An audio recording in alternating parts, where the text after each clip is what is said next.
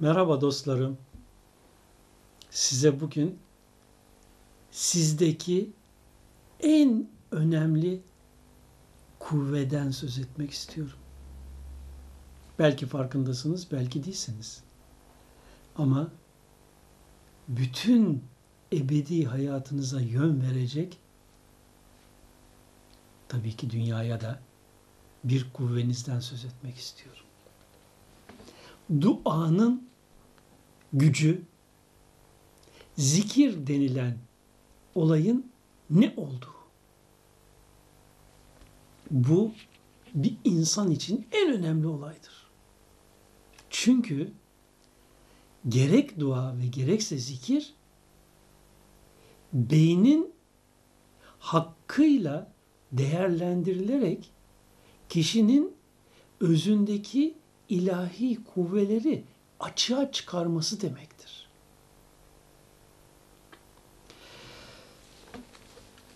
Dua ve Zikir isimli 35. baskısı yapılan kitabımızda son derece detaylı olarak şu gerçeği açıklamaya çalıştık. Gerek dua ve gerekse zikir, insan beynindeki kullanılır kapasitenin artarak kendisindeki Allah tarafından bahşedilmiş olan özellik ve kuvvetlerin açığa çıkması için yapılan çalışmalardır. Kişi aynı zamanda bu çalışmalar ile ölüm ötesi bedenini de en mükemmel şekilde inşa etmektedir. Sen Allah'ın ilminde onun o güzel isimlerinin özellikleriyle yaratıldığın için Allah isimlerinin işaret ettiği manalar özellik olarak senin beyninden açığa çıkmaktadır. Allah isimlerini beyninde tekrarladığın zaman bu isimlerin özelliklerinin beyninde daha da gelişmiş olmasını sağlarsın.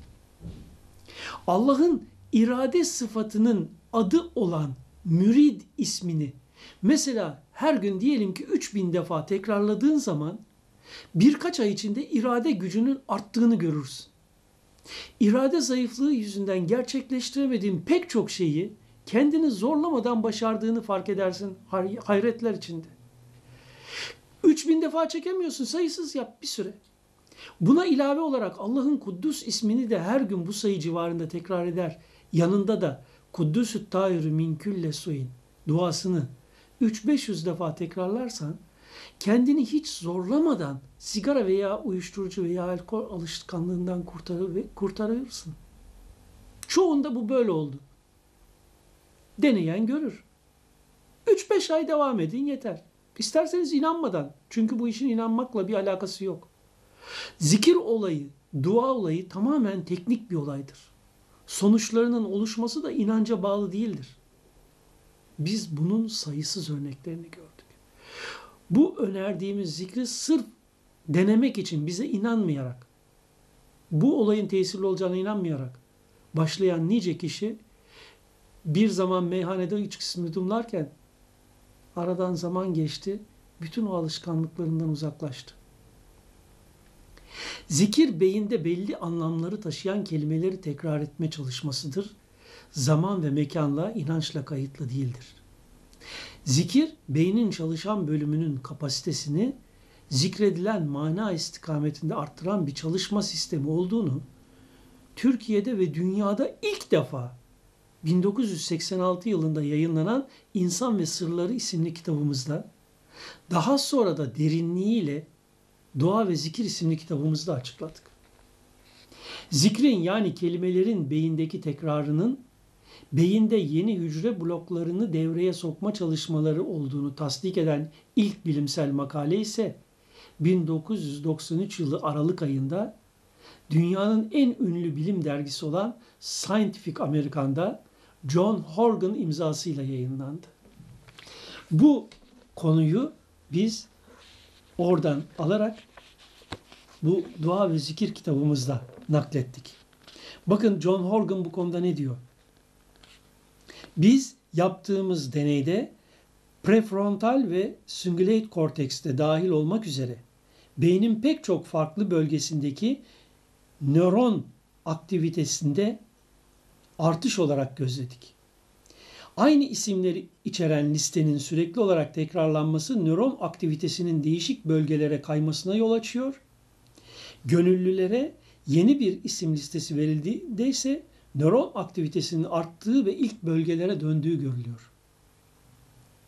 Bu deney beynin bir bölgesinin sözcük üretmeyi, türetmeyi gerektiren kısa süreli bellek işlevi gördüğünü ama iş otomatikleştikten sonra beynin başka bir bölümünün bu görevi devraldığını gösteriyor. Yani siz beyninizde belli bir kelimenin anlamını içeren frekansı tekrar ettiğiniz zaman o frekans o beyin hücrelerinden artarak yayılıyor.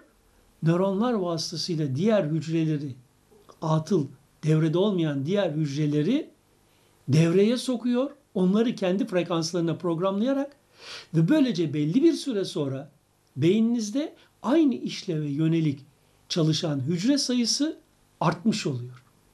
Böylece de belli bir süreç sonrasında siz ben şunu yapamıyorum dediğiniz olayı rahatlıkla yapabilir hale geliyorsunuz. Bu konuda Amerika'da çok değerli çalışmalar yapılıyor, araştırmalar yapılıyor. Biz bu değerli araştırmalara ulaşamasak da siz en azından bunu deneyerek kendinizde görebilirsiniz. Dua insan için en önemli olay. Dua kendinizdeki ilahi güçleri aktive edebilmenin olayı. Dua esas itibariyle beynin yönlendirilmiş dalgaları. Evrenin oluşumu Allah tasavvurunun, ilim boyutunun enerjiye ve kuantsal yapıya dönüşümüyle meydana geldiği gibi insanın bütün istek ve arzuları dahi bilincin ilim boyutundan kaynaklanan istek ve arzularının beynin yönlendirilmiş dalgalarıyla yoğunlaşması suretiyle meydana gelir. Bu sebepledir ki konsantrasyon ne derece güçlü olursa duaya icabet denen şey de o derece süratli olur. Bunun içindir ki mazlumun duası yerde kalmaz, ah alan felah bulmaz denmiştir. Zira ah eden kişi öyle bir konsantrasyonla, öyle bir güçlü olarak o menfi beyin dalgalarını o kişiye yöneltir ki o yayın okundan kurtulmak asla mümkün olmaz. Dedesinde çıkmasa torununda çıkar o ahın neticesi. Nasıl mı? Çok basit. Dedenin aldığı ah dalgaları onun öyle bir şekilde genetik düzenini etkiler ki neticesi kendisinde ortaya çıkmasa bile çocuğunda veya torununda açığa çıkar. Özellikle gece yarısından sonra, yani güneşin bulunduğunuz yerin tam arkasında olduğu, güneş radyasyonunun en asgariye indiği saatlerde secde halinde yapılan dua çok tesirlidir. Şayet kılınan hacet namazının veya herhangi bir namazın son secdesinde, yani böyle bir konsantrasyonla yaşanan namaz halinin sonrasında dua yapılırsa onu bir hayli güçlü olur. Namazın, yani gece kılınan bir namazın son secdesinde kusurlarını itiraf ve onlardan bağışlanma dilendikten sonra dua edilirse istenen dileğin mahiyetine göre birkaç gece üst üste buna devam edilirse bu duanın gerçekleşmemesi şansı çok azdır. Duayı güçlendiren ve gerçekleştiren en önemli faktör ise dua anında kişinin şuurunun vehim tasarrufundan uzak kalmasıdır. Ve bu hal de secde, yani benlik kavramının kalktığı bir haldir. Nitekim bizi uyaran Allah Resulü şeksiz şüphesiz duanızın kesinlikle icabet olunacağına emin olarak yapın duayı diyor. Duanın tesirini kesen en önemli güç gene kişinin kendisinde bulunan vesvese, vehimdir. Kişide vehim, vesvese ne kadar gerilemişse duası o kadar kesin bir şekilde hızla meydana gelir. Allah'a yakin elde etmiş kişilerin duasının kabulündeki en önemli etken o kişilerdeki vehim ve vesvesenin ortadan kalkmış olmasıdır. Bu kişilerin yaptıkları çalışma ve lütfu ilahi sonucu olarak çeşitli ilahi güçlerin yapılarında ortaya çıkması, dualarının da süratle icabet edilmesine yol açar. Dua konusunda şeytan diye bilinen görünmez varlıkların insana çok yanlış fikirler telkini de söz konusudur. Bu da insanı çok etkili dua silahını kullanmaktan mahrum bırakır. Tam içinizden dua etmek gelmişken, şeytan ismiyle, şeytaniyet vasıflarıyla lakaplanmış olan cinler hemen bir vesvese verir. Aman canım niye dua edeyim? Nasıl olsa kaderde varsa olur. Dua etsem de etmesem de iş olacağına varır. Niye dua edeyim ki? Ve böylece siz dua etmek suretiyle kendinizdeki en güçlü silahı kullanmaktan mahrum kalırsınız.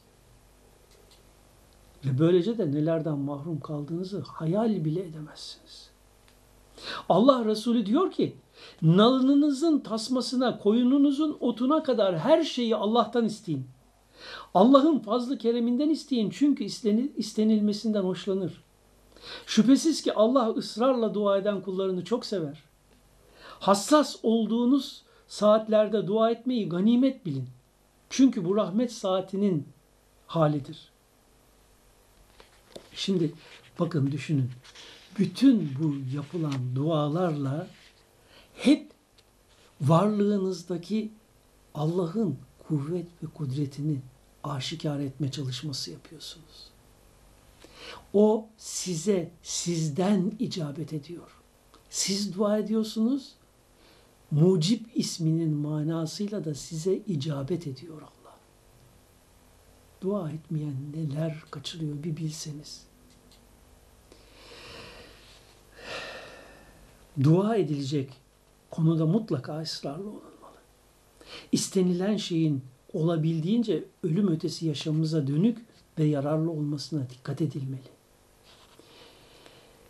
Elektriği çok yararlı kullanabildiğimiz gibi kendimizi yaralamak, öldürmek de mümkündür yanlış kullanılması halinde.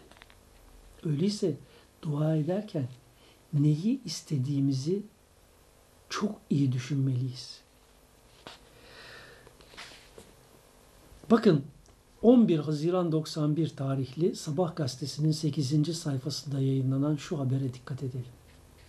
Geleceğin savaşları telepatik olacak başlığı altında. Rusya'nın ünlü bilim adamı Kaznacheyev, insan beyninin telepati yoluyla savaşları etkileyebileceğini belirtti. Profesör Kaznacheyev, dahilerin çalıştığı Novosibirsk Akademisi bünyesinde kurulan özel bir laboratuvarda çalışmalarını sürdürüyor. Rusya Bilimler Akademisi'nin saygın üyelerinden biri olan Profesör Kaznacheyev, insan beyninin bedeninin bulunduğu noktanın çok uzağında yer alan insanlar, düşünceler ve elektronik donanımlar üzerinde de etkili olabileceğini belirtti. Kaznacheyev şöyle diyor, eğer çalıştığınız bilgisayar aniden arızalanırsa suçu üretici firmada aramayın. Sizin stres içinde olmanız ya da çalışırken biraz da sinirlenmeniz aletin teknik donanımını etkileyebilir. Çünkü sıradan bir insan beyni en üstün bilgisayardan daha güçlüdür ve insan farkında olmadan doğanın kendine verdiği o güçleri kullanabilir. Kaznacheyev gibi daha pek çok bilim adamı beyin üzerinde çalışıyorlar. Benim 1985'te ilk defa olarak beynin zikir ve dua ile nasıl insanın kendindeki güçleri açığa çıkarttığını yazmamdan sonra temennim şuydu. İnsanlar uzaya gidip uzayı keşfedeceğine kendi beyinlerini keşfetsinler. Çünkü sistemde sihirbazlık ve hokkabaz değneği yok. Yukarıdaki bir tanrı keyfek eder buyruklarla bir takım şeyleri oluşturmuyor. Allah ezeli ve ebedi bir sistem kurmuş. Bu muhteşem sistem Allah'ın kendi esmasıyla bahsedilen özelliklerle oluşmuş. Bunlar bir entegre sistem şeklinde çalışıyorlar. Bugün olan bir olay belki bundan yüzlerce, binlerce, milyonlarca sene önceki bir oluşumun sonucu olarak meydana geliyor. Anlık olan hiçbir şey yok. Sizin şu anda düşündüğünüz bir şey belki çok küçük yaşlarda beyninize giren bir verinin ilgili beyin devrelerinde bugün açığa çıkarılmasından başka bir şey değildir. Nice çocukluk olaylarında geçen olaylar sizin bugün rüyanızda açığa çıkar. Rüyanızda açığa çıktığı gibi bugün beyninizde açığa çıkar ve siz bugün sanki yeni bir şey düşünüyormuş gibi kendinizi hissedersiniz. Halbuki o düşündüğünüz konu çok yıllar önce beyninize girmiş bir verinin açığa çıkmasıdır. Beyin, varlığınızı meydana getiren esma terkibinin açığa çıktığı mahaldir. Eğer beyni ayrı alırsanız et parçası dersiniz. Mikroskop altına koyar, binlerce defa büyütürseniz o beyin hücrelerini görürsünüz. Beyin hücrelerinin 16.000 hücreye uzanan bağlantılarını görürsünüz. Daha milyar defa büyütürseniz beyniniz bir molekül kütlesi olarak gözükür. Büyütürseniz atomik bir kütle gözükür. Daha büyütürseniz beyniniz kuarkların gezindiği bir kitle olarak algılanır. Daha büyütürseniz stringler, ışık hareketleri dalgalar olarak algılanır. Zaten evrenin yapısı da o dalgalardır. Dalga okyanusudur evren. Tıpkı beynimiz gibi. Beynimiz de bir dalga okyanusudur. Beynimiz dışarıdan gelen dalgaları alır, değerlendirir, çözer, deşifre eder ve bunları anlamlandırarak bizim bilincimizde, şuurumuzda açığa çıkartır. Beynimizin hakikatına Allah'ın isimlerinin açığa çıktığı mahal mecazıyla işaret edilmiştir. İnsanlığın beyni deşifre etmesi insana cennetin kapılarını açacaktır. Çünkü insan beyninin ne olduğunu, beyninde ne güçler olduğunu, ne kuvveler olduğunu, beynini hakkıyla değerlendirmek suretiyle neleri kazanacağını fark ederse, insan o idrak ile kendi hakikatinin, özünün, evreni meydana getiren o orijin, ilim, irade ve kudret olduğunu fark ederse, o ilim, irade ve kudretin, Allah'ın ilim, irade ve kudretinin evrende açığa çıkmış hali olduğunu anlayabilirse ve kendi hakikatini o boyut itibariyle keşfederse, yani mecazi tanımlamasıyla Rabbine uruc ederse, miracını tamamlarsa, bir hakikat ehli olarak dünyada yaşamını sürdürür, kendindeki ilahi kuvveleri kullanarak ve bu dünyadan bir hakikat ehli olarak öbür odaya geçer. Zira ölüm fiziksel bedenin kullanılmaması sonucu kişinin ruh bedeniyle bu dünyada elde ettiği kuvve ve güçlerle yeni boyuta, yeni odaya, yeni eve geçmesidir. O yeni eve geçen insan nasıl bir sonsuzluk ve o sonsuzluk aleminde ne tür varlıklarla beraber yaşamak durumunda olduğunu fark eder. Bu berzahta da böyledir, mahşerde de böyledir, cennette de böyledir. Çünkü cehennemden bütün insanlar istisnasız geçecektir. Sen şunu yaptın da cehenneme gideceksin değil. Böyle bir olay yok. Herkes, Resuller ve Nebiler dahil cehennemden geçecektir. Fark, onlar dünyada elde ettikleri iman gücünün getirisiyle orada yanmayacaklar. Buna mukabil o gücü elde edememişler, orada yanacaklar. Ve inşallah cennette yaşam devam edecek. Allah hepimize bunu nasip etmiş olsun. Hoşça kalın efendim.